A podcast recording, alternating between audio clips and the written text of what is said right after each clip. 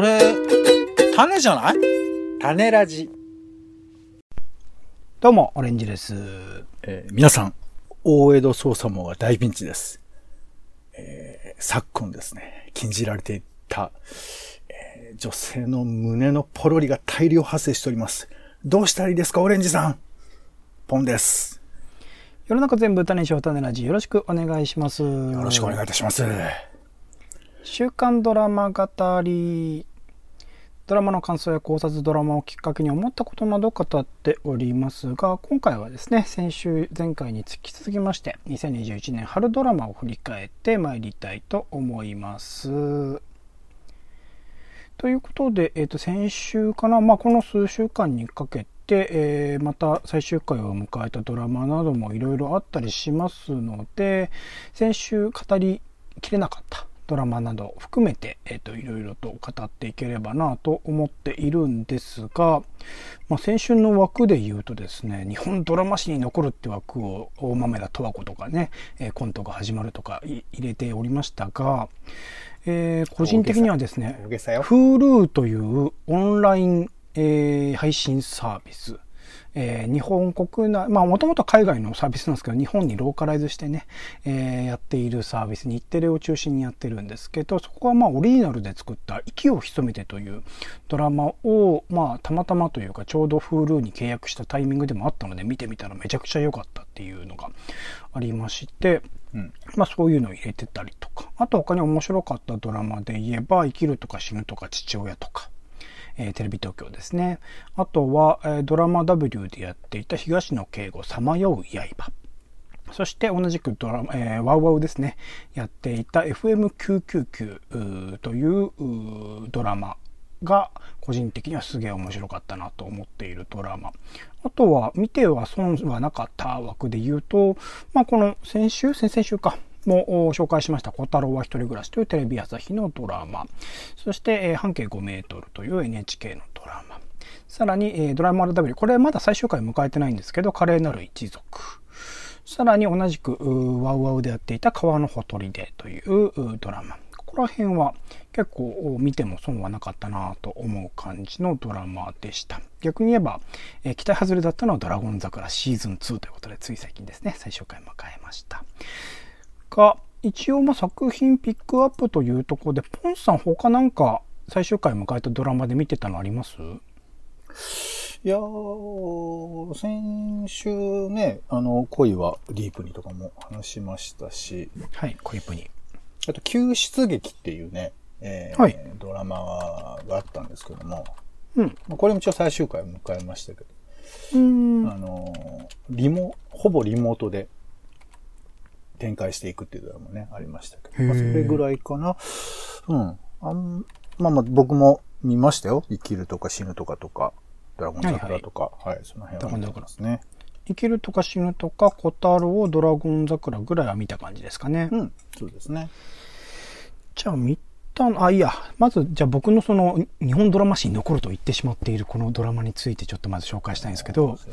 息を潜めてというドラマで、これまあ、えっと、中川龍太郎監督というですね、まあ映画を中心に活躍されてきた監督が初めてまあドラマを撮られたということで、ほぼほぼ映画？もうなんか映像的にも撮影的にも、えっと、ルックはほぼ映画。で、音楽とかも、はるか中村さんというピアニスト、ピアノを中心にやってるミュージシャンの方起用していて、えーまあ音楽とか全体含めて、ルックも映画じゃんっていう感じの作品ではあるんですけど、これ、個人的にはコロナ禍の時期っていうものを描いてる作品として、今のところ日本国内で見た作品では一番だったなと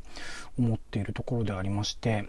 多摩川沿いっていうエリア、なんか登戸というエリアにもともと中川監督が、えっと、住んでらっしゃった時期があったらしくって、まあ、そこら辺を中心にその近辺ですね、生きてる人々。でも、それぞれの人たちが、なんか途中まで直接的にこう結びつくというよりは、1話ずついろんな状況の人、例えば、えっ、と、個人経営の食堂をやっている、まあこれ、カオさんが演じてるんですけど、それをちょっと、あの、だんだんだんだん、こうコロナでお客さんがいなくなったから、畳まなきゃいけないかね、みたいなことを悩んでいる人であるとか、あとはリモート授業ばっかりで、えー、過ごしている、えー、農大の寮に住んでいる人がいて、農業大学のね、その寮に住んでいる学生たちの悩み、あとそこにたまたま近くを通りかかったあの中学生かな、とのコミュニケーションみたいなものを描かれたりするのもあったりとか、あとは暇つぶして UberEats の配達員を始めた美大生って、これ、えっと、牧田樹さんが演じてるんですけど、なんかそういう、なんか UberEats を始めるとかってもすげえコロナ禍っぽいなとか、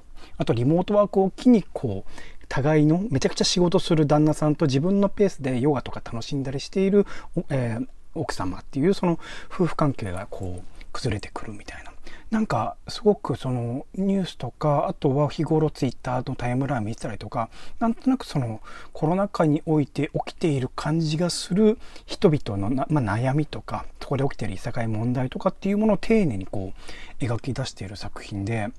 これ最後ですね、あの、めちゃくちゃこう、あまあ、こう、あの、説明文にも書いてあるんですけど、合唱コンクールっていうね、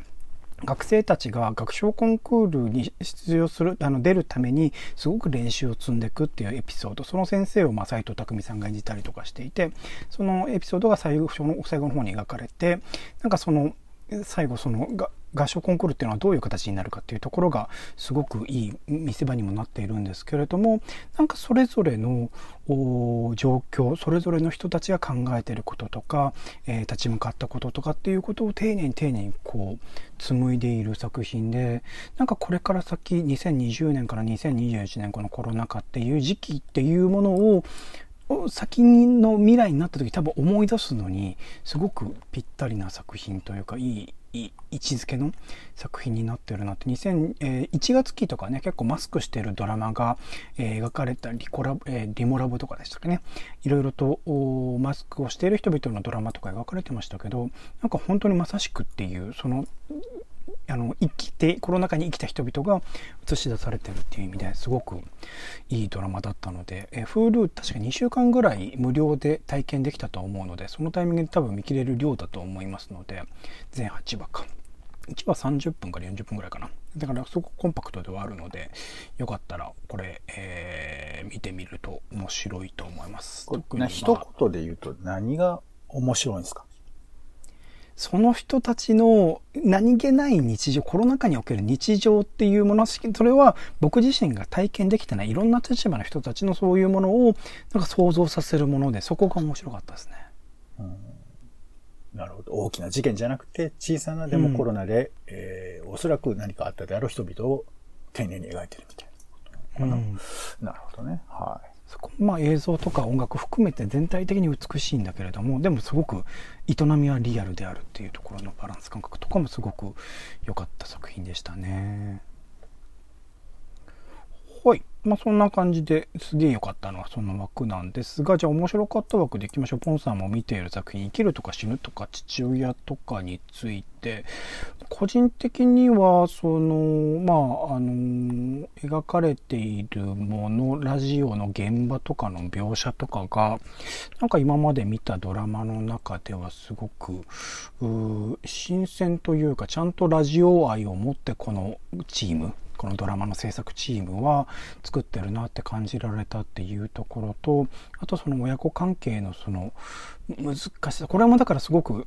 丁寧に丁寧にこう細かく描いてる感じはしたんですよね。なんか、うん、別にそのゴールっていうのはないしまあもともとねモデルとなったジェーン・スー様お悩み相談を受けている存在なんだけれどご自身も当然悩みっていうのがあってそれをいかにしてこう自分なりにこう解決していくかっていうプロセスが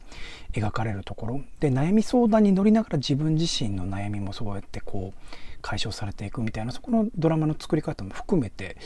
うまくできている作品だなと思いましたしえっ、ー、と、あと、あと紹介もするんですけど、これ、大和祐樹監督という、えっ、ー、と、映画監督、基本的には映画畑で活躍されている監督が全体の監修含めて演出も何回かやってらっしゃったんですけど、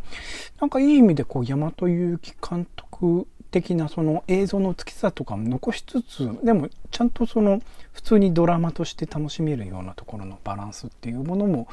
よくあんまり映画的なルックにこちらはこう寄りすぎてない感じがちょっと好ましいなと思ったところでもあったって感じですかね。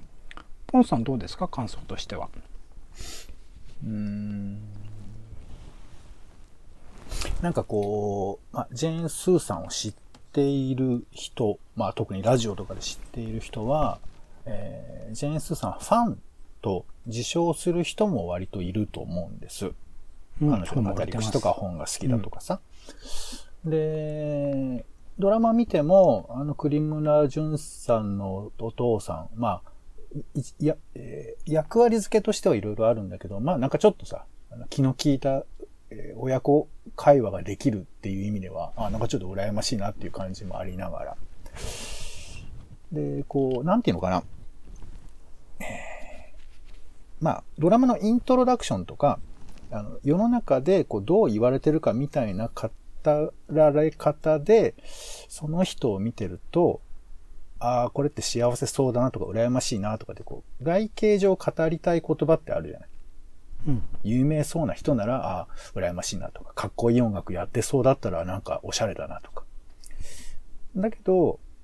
その外形的なものの奥に、一体何があるのかなっていうことを、ちょっとこのドラマは僕にこう、感じさせてくれたっていうか、うん。あの、どうしてもさ、あの、肩書きとかイメージとかで、その人を語りたくなりたいじゃないですか。それはうん例えばその、マニアックな基準を持ってる人ならさらにそうだと思うけど、俺の知ってるあの人はこういう風だからってこう、まあ、格好つけて言いたくなるわけですけど、でも待ってほしいと。そこにやっぱり、どちらにしてもやっぱこう、人間がいて、僕らマスコミを通してしかその人知らないとすると、人間としてその人がどう生きてるかってことは、なかなかこう、語りきれなくて。うんで、このドラマっていうのは、なんかこう、まあ、一つのイメージの理想だけど、ラジオってもしかしたらそれを少しだけ緩和できる媒体なのかもしれないというふうに、まあ、ちょっと勝手に妄想してるわけなんだけど、本当はどうだかわからない相手とどう付き合うかっていうふうなことを、なんか僕はずっとこう考えながら見てたというか、だからお父さん、まあ、スーさんとか、あの人たちを見てて、何を僕は願いながら見ているのかなとか、例えば家族に対しても何を僕らは願っているのか、こういう家族がいい。いやでも、本当はそうじゃないのかもしれない。でもなかなかそういうふうに思えない。やっぱり理想とかイメージとかってことに僕は引っ張られて、そこからどうやって脱出していけばいいのかななんてことを、ちょっと見ながら考えたりしてましたかね。うんうんうん。最終的な展開はどんな感じの受け止め方ですかそうすると。うーん。いや、まあ、うん、ううん。どうだろうね。まあなんか最近もうもはやそのドラマのいい悪いなんてのは僕にとって大して問題ではないんですけど、ただあの、印象的だったのはね、最後にあの、えー、トッキーが歌を歌うんですよ。はい。あれなんですかねこかあの橋の下かなんかですよね。うんあのシーンはすごかったね、なんか。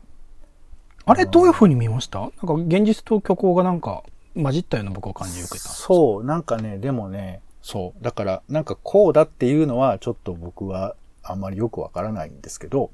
うん。なんかこう、うんなんつうのかな。まあ、例えば歌を、歌の力っていうのがあるとしたら、うん。時にそういうものに頼るっていうことも僕らにはあって、まあ、エールなんてさ、陳腐な言葉ではあるんですけど、なんかそういう風なものの、なんか、虚構と現実の間にこう、パタッと入れたような感じが僕はしたので、こういうのってあるんだなと思って。もちろん設定上は何かあるのかもしれないですけど、見てて、なんかこう自分を励ますようでもあり、人を励ますようでもありみたいな。まあ、高橋優さんのね、オープニングの曲ですからね。うん言葉にできない何かが歌になって、えー出てくるっていうことは、まあ、僕らの日常にもあるなというふうに、ぐぐらいにちょっと僕は思ったんですけど、なかなか近年のドラマではあんまり見たことなかったので、あこれはなんか、うん、しみるなというふうに思いました、ね。まあ言ってしまえばエンディングでも毎回歌ってますもんね、二人ね。そう、だから、うんそう、なんかね、う歌が、う歌、歌えるようになったんだ、みたいな感じとかも、まあ、言えばあるかもしれませんけど、うん、うんあのシーンは僕はすごい良かったですね。あありがとうございます。あと、じゃあ2つの、えっ、ー、と、ワオワのやつはさすがにポンさん見てないですもんね。はい。はい。えっ、と、さまよう刃については、えっ、と、原作は多分2005年ぐらいかな。もう十何年前の作品なんですけど、まあ、2021年の今っていうところを舞台にしてドラマ化をしている作品。まあ、2009年にも映画化されていて、映画の時には、えっ、と、まあ、とある刑事の役、警察官の役を竹野内豊さんが映画ではやっていたんだけれども、今回は、まあ、あの、娘を殺された、えっ、と、男、父親の復讐、復讐する父親の役を、まあ、竹野内豊さんがやるというところで、その配役の妙みたいなところも含めて、あと2021年というものを舞台に、なんかみんな登場人物たち、多くの人たちはマスクして、まあ、途中からなんか山奥の橋になっちゃうんで、だからあんまりマスクしてなかったりするんですけど、まあ、この時代に合わせて、でも今の時代においても、その、えー、罪っていうかね、その人を殺すっていうこと、殺されるっていうこと、誰を殺したら罪になって誰を殺しても罪になる。まあそれは警察の話とかだったりするんですけどそこら辺って誰が決めるんでしょうね？って有罪無罪って誰が決めるんでしょうね？みたいなことをこう大きくこう突きつけてくる作品でまあ物語自体は僕もあの、まあ、当時見て、えっと、小説も読んでいたし映画も見たかな当時。なのでかなり衝撃を受けてた作品ではああるんで、まあ、物語的な展開とかも知ってはいたんですけど今回の作品についてはとにかく映像がすごかったです。殺人シーンの残酷表現もそうだし捜査中のカメラワークとかあとは走ってこうあの復讐を果たすための、まあ、とある少年がいてそれに対して父親である長峰竹野内豊さんが演じてる役がこう追っかけていくシーンとかあるんですけどそこのカメラのこう動かし方とかすごくよくって、まあ、映画監督がこの作品もまあ演出を務めてらっしゃるんですけどそこら辺のまああの映像における本気さをこう感じさせてくれるさすがワウワウだなっていう企画の映画でした。今やる意義もすごく強く感じるような作品でもありました。これ多分ワウワウオンデマンドとかで後々見れるのかな。多分見られると思うので、うん、興味あったらチェックしてみるといいと思います。あと FM999 という作品はですね、まあ、長久誠監督という We Are Little Zombies とかちょっと、まあ長久さん印みたいな感じのかなりインパクトのある編集とか映像、色合いとか含めてかなり独特なものを持っていらっしゃる監督が作った作品で、これまあ、あの、副題が999 Women's、Men's Songs って言ってる通り、基本的に女性たちばっかり出てくるんですよね。様々な悩みを抱えている高校生、女子高生がいて、その人が女ってなんだろうなって、まあ、人生にいろいろと悩んで女ってなんだろうなってこう考えると、あの、頭の中で FM ラジオが鳴り出すっていう設定で、毎回3人のいろんなパターンの女性たちが、それぞれの境遇、まあすごく、こう、それが実際にいらっしゃる方っていうよりは、なんかちょっとあの突飛な設定、サイの女とか、エビで宇宙に飛んだ女とか、なんかそれぞれなんかいろんな独特なキャラクターを持っている女性たちが、えー、自分自身の考えていること、悩みみたいなところを含めた、えー、歌を歌い、その後に、えっ、ー、と、その女子高生と共に、えー、交互になんか悩みの相談をしたりだとか、会話をしたりだとかっていうことを毎回毎回やっていく作品なんですけど、これは、まあ、いろいろな多様な女性の悩みっていうか多様な女性が置かれている状況みたいなものをちょっと突飛なキャラクターにこう語らせることによってなんかエンターテインメントとある種フェミニズム的なところのバランスいかにしてこうフェミニズムを積極的教育的ではなくって、えー、受け入れていくかっていうところのうまいこう橋渡しをしているような感じがする。普通にエンターテインメントとして見ていたらちょっとうってなるところが時々来るみたいな感じのその作り方がすごく見事でなんか普通に歌だから歌聴いてるだけでも楽しいんですよ。でその歌もなんか結構編曲の方とかも、えー、インザブルーシャートさんとかなんか結構なんだ尖った感じでありながらポップにも聞こえるような曲を作ってる方々がそれぞれの楽曲を担当していらっしゃったりするのでなんかそのある種ミュージカル的にというか音楽を聴いてるだけでも楽しいんだけれども楽しんで聴いてるうちにうっとくるような悩みがところどころでできてあこれは考えなきゃいけないなってちょっと思わせられるっていうところがこう繰り返し繰り返し毎回出てくる話でそこら辺の作り方みたいなのが、なんか僕これ E テレのこう、まあ、E テレにしたちょっと下世話なネタもとかもあったりするから難しいのかもしれないけど、すごく、あの、教育的でありながらエンターテインメント性も保ってるっていう意味ですごくいいドラマだなと思ったので、これはなんか、できれば映画館とかでも流してほしいし、なんかもっといろいろと見られるような形を、今、ワウワウオンデマンドで見られるんですけど、なかなかワウワウオンデマンドもね、契約してる人少ないので、ちょっと見られる形を作ってほしいな、なんてことを思っているところです。そんな感じかな。ドラマ W は2本ですね。そんな感じでございます。うん、あとは、まあ、小太郎については先々週も話してるんであれですけど、最終回というか最終的な感想というところで言うと、ポンさんどうですかね？うーん、なんか、こういうのずっとやっててほしいってのあるね。うんうんうんうんうん。なんかこう、まあ、く、区切りたって区切りも何もない感じもあるんですけど、なんかずっとやってたらどうなんだろうね。うん。二代目小太郎みたいな感じになる。なんかあの、えっ、ー、と、境遇というか、まあ、滝藤さんがお父さんで、みたいなところ最後出ましたけど、うん、な、なんでこう、ああなってるのかって、なんか、明確に描かれなかったですよね。俺が見逃してるだけかな。描かれましたっけ？まあ僕もいや、なんかあんままあそこは俺にとってはそんなに重要なことではない、うん、ない感覚があったんですよ、ね、そう、そういうドラマなのかなっていう感じがそうしますよね。うん。そこら辺をあえて描かないというか。うん。なんかね、子供が主役ってなかなかので、あとあの、うん、このドラマって子供が主役だとか、その、まあ主役、横山さんが主役なんだろうけど、一応ね。うん、ああいう構造を取りながら、えっ、ー、と、脇で楽しく役をやるっていう風な、そういうドラマってあるよなと思うんですけど、なかなか昨今のドラマ忙しいから、なんか、短期間で視聴率取って誰が責任取るとか、くだらないことばっかり言われるんで、こういうところでこう、何？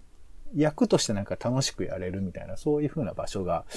あってもいいかななんて思ったりはするんで、こういうフォーマットでずっとやればいいのにと、ちょっと思ったりはしましたね。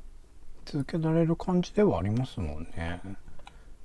そうっすよね。まあ、成長していくことになっちゃいますけどね、小太郎、ね。2代目、3代目と小太郎がね、変わっていくっていうことでもいいかな。と思います。あと、半径5メートル、ポンさん見ました？これね、見れてないっすよ。これはもう興味がないんじゃなくて、もう俺が追いつかない、うん、もうドラマが多すぎるっていうことですけど、うん、1話見た限りでは、やっぱり、紋切り型をこういかに外すかっていうあたりがちゃんと触れられてたし、もうね、目配せされてる様々なテーマがきっと転がっていくだろうなと思うので、面白そうって思ってます。うん、なんか、その、前、まあ、当初、一番最初の頃には言及したので言うと、直前にやってたアノニマスっていう、香取慎吾さん主演のドラマと同じように、まあ、現実にあった事件とか、ネット上の炎上騒動とかをベースにしてる感じがあって、かつそのいくつかのその事件とかニュースとかをなんか組み合わせてる感じがしちゃって、アノニマス同様に、うん、あんまりうまくないんじゃないかなと思ってたところではあったんですけど、なんか後半はそこら辺が匿名性を帯びてきたというか、なんとなく浮かぶ事件はあるんだけれども、なんかそこら辺をこう、うまく抽象化してる感じがしたので、途中から乗れてきた感じはあったりとかして、まあ、その編集部っていうね、雑誌の編集部における、なんか、あの、まあ、週刊誌なんだけど、身近な、あの、ネタをこう、追いに行く、その編集部のメンバー、それぞれの一人一人ですね、山田真帆さんとか、あ北村幸也さんとか、それぞれのなんか問題にフォーカスしていって、く、そこら辺の解決と、そのに実際に起きたニュースっていうところをこう、照らし合わせる感じの作り方とかが、すごく、途中から良かったなと思っているものではありました。ただ、うーん、なんか、うん、ドラマの作り方、脚本の作り方がそんなにうまい作品では、うまく、こう、なんて言うんだろうな、こう、自然に入り込めるような作品ではなかったなっていうオレンジさんはあんまり得意じゃなかったってことね。うん、だテーマ的にとか、その、何、プロット的にはすごく好きなんだけど、なんか乗り切れないって感じが、どうしてもそれぞれね、気持ちありますからね。マイクマ勝也はいつもいいとは思いました。マイクマ勝也が出てるドラマはね、コントか80でも出てましたけど、やっぱ良かったですね。あとは、まあ、華麗なる一族と川のほとりではサクサクッとでいいかな。まあ、ワウワウでやっていた、あの、華麗なる一族については中井貴一を主演にしたっていうのがなんかす、すごく良かったです。なんか最初、それこそ、あの、TBS の時には北大路欣也かなんか確かやっていた役じゃないかな。で、キムタクの役を今、向井治がこれドラマでやっててみたいな感じなんですけど、意外ととというか、よりこう嫌な感じのキャラクターを中井貴一が演じていて、個人的には今まで見てきた中井貴一史上一番嫌な中井貴一だったんで、そこは、み、み、あの、中井貴一ファンとしては嬉しい、うん、見れてよかった中井貴一でしたね。うん、なんか、こういう役多分中井貴一もやりたなんか、どうしてもなんかビジュアルのイメージでなんかいい人役とか、まあ頼りなさそうな役みたいなものをやらされがちだったけれども、あの、銀行の頭取っていう役ね。で、かつ、息子との関係がめちゃくちゃ悪いっていう 役だったりするので、それをなんか楽しんでやってる感じがすごくいいし、あの、映像的にその、えー、一昔前ですね、大阪万博を間近に控えた関西が舞台なので、そのぐらいの時代のこう、セットとか、あのー、作り方がすごく、うん、リアルなので、さすがここもワウワウだなと思わせられるような作品でした。うん、で、川のほとりではね、なんかあのーまあ、ホームレスのおじちゃんたちを中心としたあの物語で、そのホームレスのか、なんか、まあ、過剰にこう、うん、コメディ感が強すぎて、現実を知ってる方からするとどうなんだ僕は現実を知らない人間なので、ホームレスの方々の。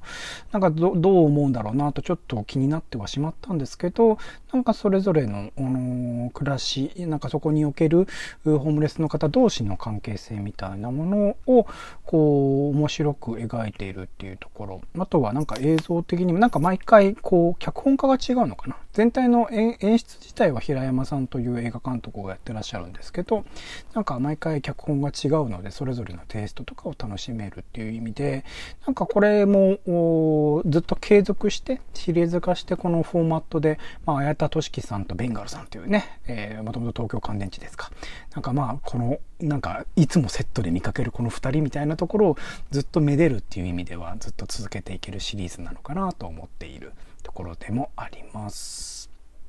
うん、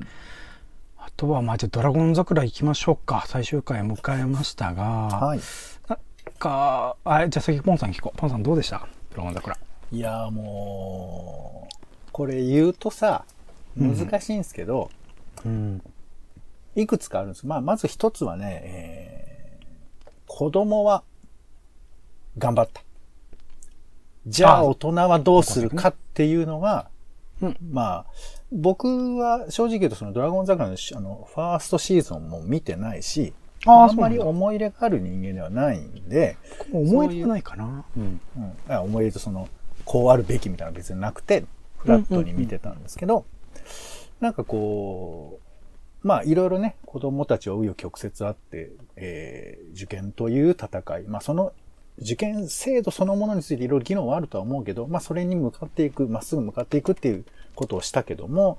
まあ、とにかく大人たちは全員が逃げ腰で、特に年を問えば取るほど、みんながむちゃくちゃっていうか、っていう状況がこう、だから、ね、学園のこの逃走劇が非常に意味がないというふうな意見もあったけど、これ見てると、いや、いかに子供はこういうステージでは頑張ろうとするんだけれど、大人はまあ、努力はしない、ゲームばっかりやる、しかも自分のことばっかり考えるっていう、まあ、ろくでもないなっていうのが、二重三重に突きつけられたので、これはその日曜劇場のサービスとしての大人シーンだけではなくて、大人たちは、何その口ばっかでさ、どうなのよっていうのを結構突きつけてる感じがして、俺はなんか怖いなっていうか、結構こう馬鹿にできないなってていう風な印象が、まあ、まずはありましたね。うん、うん、うん。なるほどね。僕は、だからどうしてもその大人たちのエピソードがポンさん言った通り、なんかノイズに見えてしまったというか、なんかあえてこう、完全懲悪今までの半沢直樹とかのシリーズみたいに正義があって悪があってっていう明確にそれを示すため、まあ最後になんか裏切りとかちょいちょいとしたものはあるけれど、なんかわかりやすい木場克美さんが演じてるあの理事長の父親という役があまりにこう、平端というか裏がないみたいなキャラクターに描かれてしまったのがなんかそういうのでいいのかしらんっていうそのある種子供に教育的な、まあ、高校生ではありますけど教育的なことを教えるドラマにおいてあんな分かりやすい悪役を作っちゃって今の時代いいのかしらんっていうのが思ってしまってでその悪役を据えたことによってなんかいろいろとドラマ全体が構築されてる感じがしてしまって、うん、なんか無理くりそういうなんかね学校内における派閥争いであるとかあのなんか昔の弁護士仲間とのなんか争いとかなんかそこら辺なくても普通に学生たちがこういかにして勉強していくのかとかあと個性あふれる教師たちがいかに教えるのかなんか今回まあ前のシリーズと比較しちゃうと申し訳ないですけど、なんかすごく、それぞれが出落ちだけで、なんか、何かしらその教育に役立つことを残したかっていうとどうだろうって感じでもあったので、僕はもっと教育と学習っていうところをメインでちゃんと描いてほしかったなと思ったって感じですかね。なんだろうね、まあ、ま、前の方が良かったみたいな話。まあ前のドラマは前のドラマで良くなかったんですよ。実際も。だそれ。あんまドラマとして別に、あの、ルックとして良かったっていうわけではなかったんですが、うん、それに比しても、なんかドラゴン桜っていう漫画自体が描こうとしているものからは、今回の作品は、まあドラゴン桜は2見てないんでね、僕読んでないんでわかんないですけど、それでいいのかって感じはしちゃうかな。うん、まあ、僕はドラマとしか、ドラマだけでしか見てないので、うん、あのー、まあ今みたいにその大人と子供、だから大人がいかにバカバカしいことやってるのかっていうふうなことを僕は非常にこう、うん、漫画的にわざと描いたとも言えるから、まあ、お姉さんがそう思ったとしたら、それめちゃくちゃ正解なんだよね。大人はバカな戦いしかしてないんだよ。子供たちはテクニックを駆使して、心理を駆使して頑張っている。大人たちの戦いはただの足の引っ張り合い。こんなくだらない差が明確になってるっていうのは非常にわかりやすいと思うのと、うん、やっぱ安倍ちゃんが、これね、まあ俺の印象だけど、なんかね、目立ってないんだよね。このドラマにおいて安倍さんって。あ、本当ですか？いや、もちろんその決め台詞とかも言わされるし、なんかこう、うん、でかいから目立つんだけど、でも、うん、彼は、なんかこう、肝みたいなことを、なんか言わない、ってか言えないような感じの立ち位置に僕は僕見えてて、うん、なんか一言言おうとすると生徒たちがわっと被せてきて、で、話が止まっちゃうんだけど、結局その、えー、安倍ちゃんが言ったことがきっかけで転がっていくっていうまあ構成なんだけど、まあ主役じゃないんだよね、安倍ちゃんって。やっぱこう、今の多分教育のトレンドである、まあなんていうかこう、コミュニケーターとか、こう、なんていうかこう、場を仕切るファシリテーターみたいな感じで実は安倍ちゃんが動いているのが面白くて、そういう意味で、あのまあ、ドラゴン桜の漫画はね、割とこう、テクニックみたいなのがきっちり書かれてるみたいなこともあるのかもしれませんけど、僕なんかこの安倍さんが、うん、あの、でかいから目立つんだけど、実は指し示してる先だけしか描いてなくて、結局歩くのは学生だっていうあたりは、うん、まあ、ふ、まあ、当然なんでしょうけど、なんか金八より目立ってないのは、これ非常に好感があって、確かにね、うんそ。そうかもしれない。そうそう。だから、あえて彼がどう生きてるかっていうことを、彼も語らないし、だから大人ってどういうあるべきかっていう難しいんだけど、まあ、一つね、安倍ちゃんみたいな、ああいう風な姿でサポートができるような感じになれたら、これはいいなと思うし、最後の、まあちょっとこれは細かいことですけど、最後ほら、えー、金八方式で学生にこうさ、コメントをするじゃないですか。言ってましたね。はい。まあ泣けるシーンではありますけど。鳥肌立っちゃった。うん、そうそうで、あそこで、えー、いや、だから、あそこなんだよね。多分、ここなんだよ。ここで、いやいやいやって引くかどうかっていうところは多分分水嶺で、オレンジさんここ乗れなかったのかなと思うんですけど、うん、でも素直にありがとうとか、あなたのここがいいですっていう言葉をやり取りできるのかと。全部裏を感じて、全部これは作望で、何かあるんじゃないかっていうふうに、つまり、伏線という名のこじつけの理由付けが人間にはあって、っていうコミュニケーションを取ってると、このやりとり、実際そういう裏切りもドラマの中でやっちゃってたしね。何回かね。うん。ただ、ここを堂々と受け止められるかどうかっていうあたりが、やっぱり一つの肝で、だからドラゴン桜が見れない人っていうのももしかしているのかなとも思うし、あの、ここね、なんかなんだっけ、えっ、と、あの、女優さんいらっしゃるじゃないですか。長澤まさみさんとか、結構、泣きの演技をされてましたけど、なんかやっぱこう、心の交換をするっていう戦いが、学生たちの中にやっぱりないと、ドラマって成り立ちにくくて、だからこういうことが大人の中でなかなか難しいんだと思うんだよね。上手に、上手に上手にっていう風な描き方じゃないと僕らがリアリティ感じられないから、だからドラゴン桜のこのシーンっていうのは、もしかしたら人によってはっていうのがあるのかもしれないかなとは思いますよね。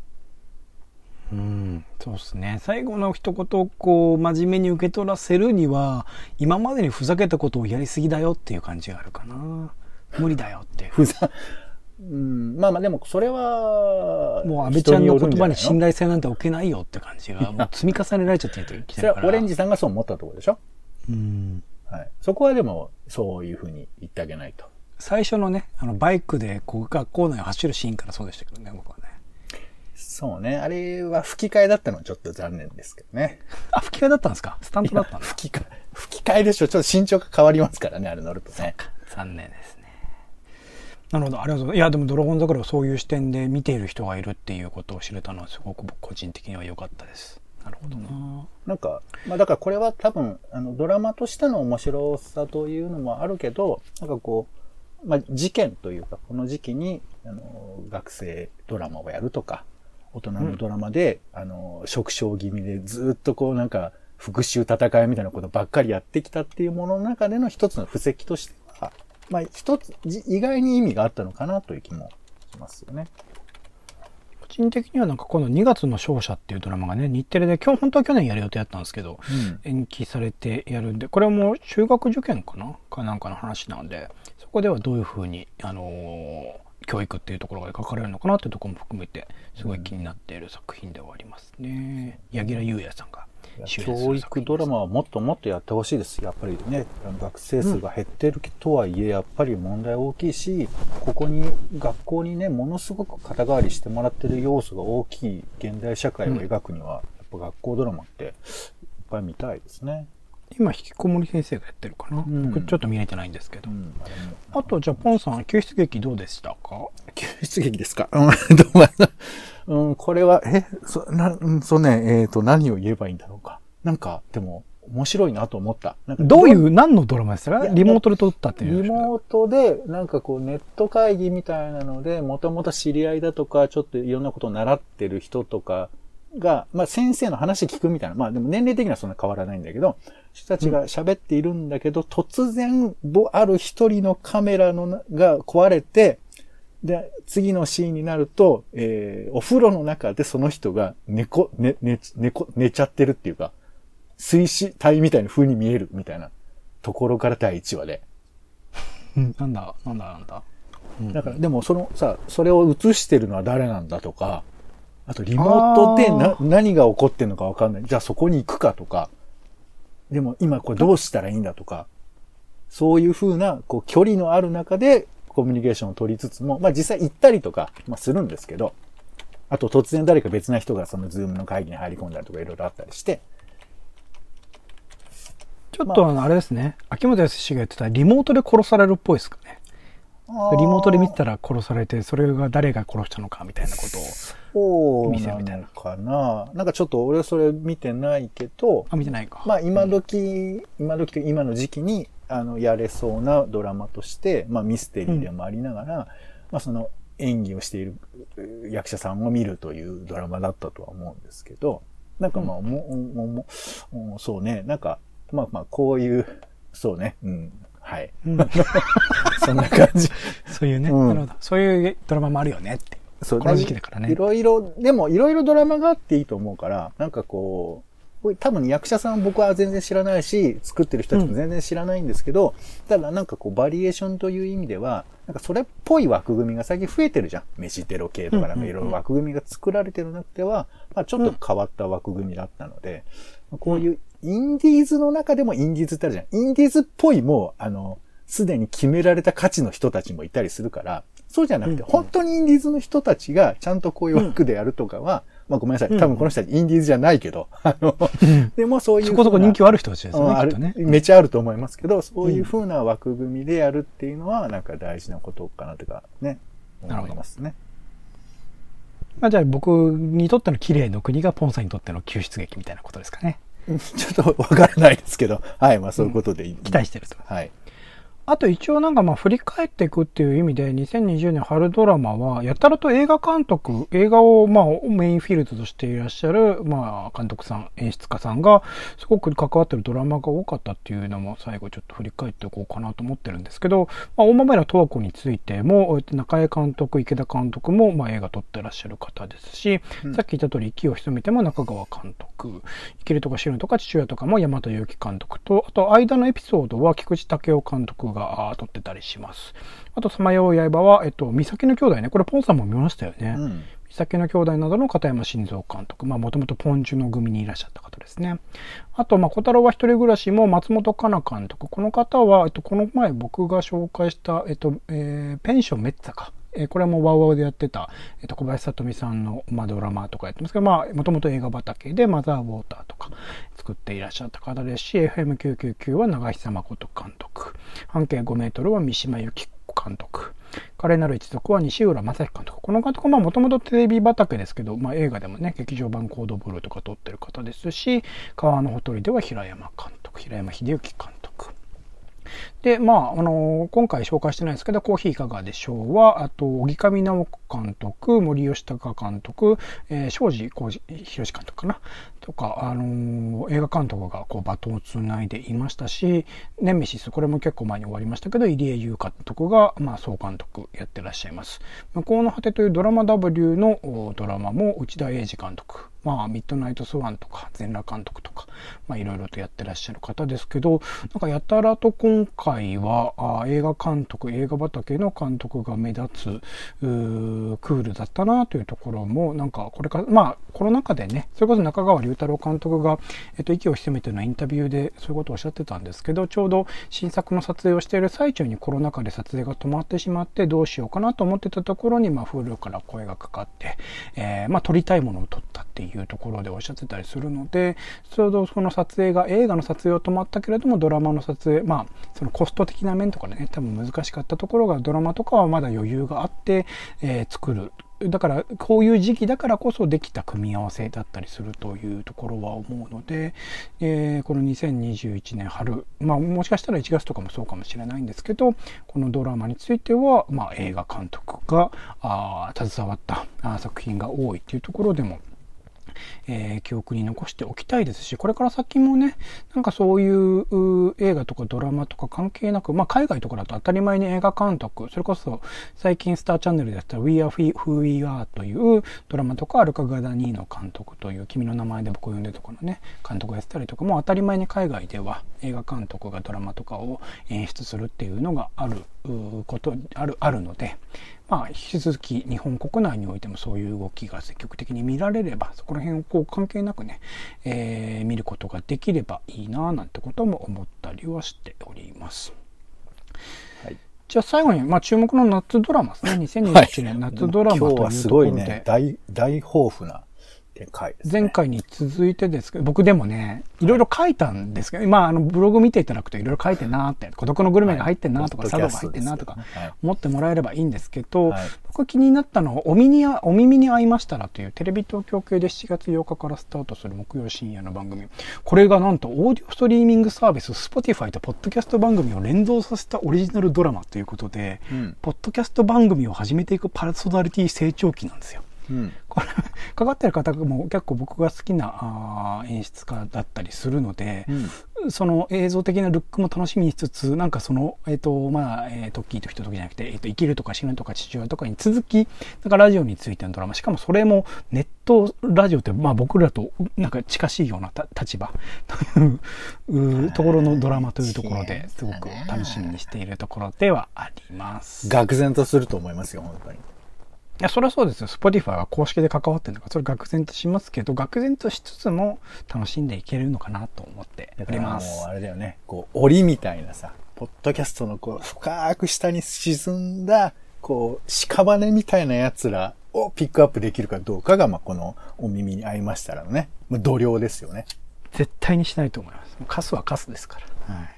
カスって自分で言わないように。俺が言ったけど。自分とは言ってねえよ。自分とは何も言ってねえよ。折って言っちゃったけどね。すいません。俺じゃねえよ。俺じゃねえよ。僕はね、はいあのー8月は夜のバッティングセンターで、うん。これがちょっと気になってますね。はい。中村徹さんのやつですかね。いや、これね、知ってる人は知ってると思うんですけど、えー昔ね、えー、ボーボーグラフっていう番組があって、ボボグラフ。えー今田耕司、東野耕司、えー、うん板尾一次、まあ、香港さんも出てたかな。まあ、この辺が出てて、で、うんこれがですね、まあ、フジテレビの深夜番組だったんですけど、この中のコーナーで、笑いも一緒やなってコーナーがあるんですけど、うん。これと全く同じ構図ですね、これね。どういうこと？いや、だから、僕いろんなわあの女の人たちが悩みというかうん抱えてるものがあって、それが、うんで、バッティングセンターに来て打つっていうところから、なぜかまあ、野球場へ行くみたいなそういう話らしいんですけど、みたいですね。野球に例えたらこういうことだよなって話らしいのよ。まあ、めんどくさそう。すげえめんどくさそう。これは面白いっしょ。いやー、嫌な感じになりそうだ。俺は、俺は全然知らないの、僕野球って。なんなら野球嫌いなんですけど、でも、あの、野球に例えるって、なんかあるじゃん。それあの、お、親父あるあるでね。はいそうそう。シャーズナブルが言ってたあのセリフと同じだよな、みたいな。なんかそういう、れガンダそういうガンダムでもそういうやつあるし、三国志でもさ、あの、あるじゃん。なんかその、代表的な例えで、あの、物事が解決していくかよみたいな、ツッコミも込みの、なんかそういう展開があると思うので、いい話風な、あの、ノリが楽しめるんじゃないかと思って、だどれぐらい中村徹がパワーで押していくかっていうのが、ちょっと楽しみ ですよね。はい。はい。ありがとうございます。他大丈夫ですか？他ありますか？まあまあまあ、いろいろありますけども。はい。まあ、とりあえずそんなところですかね。はい。はい。まあ、ブログでいろいろと紹介してるので、興味があったのあったら見てみてください。ちなみに僕は残念ながら、こう、4月シーズンほど、こう、盛り上がれるのがなさそうなので、うんポツポツと見ていくことになるかなと思っております。はい。はい。ということで、ちょっと長くなっちゃいましたが、今回ですね、週刊ドラマ語りでは2021年春ドラマ振り返りパート2ということで、えー春ドラマ振り返りつつ夏ドラマで気になるものを紹介させてもらいました。お相手はオレンジと、ルックってなんやねんって思った人、僕も思いました。頑張っていきましょう。ポンでした。種ラジまた。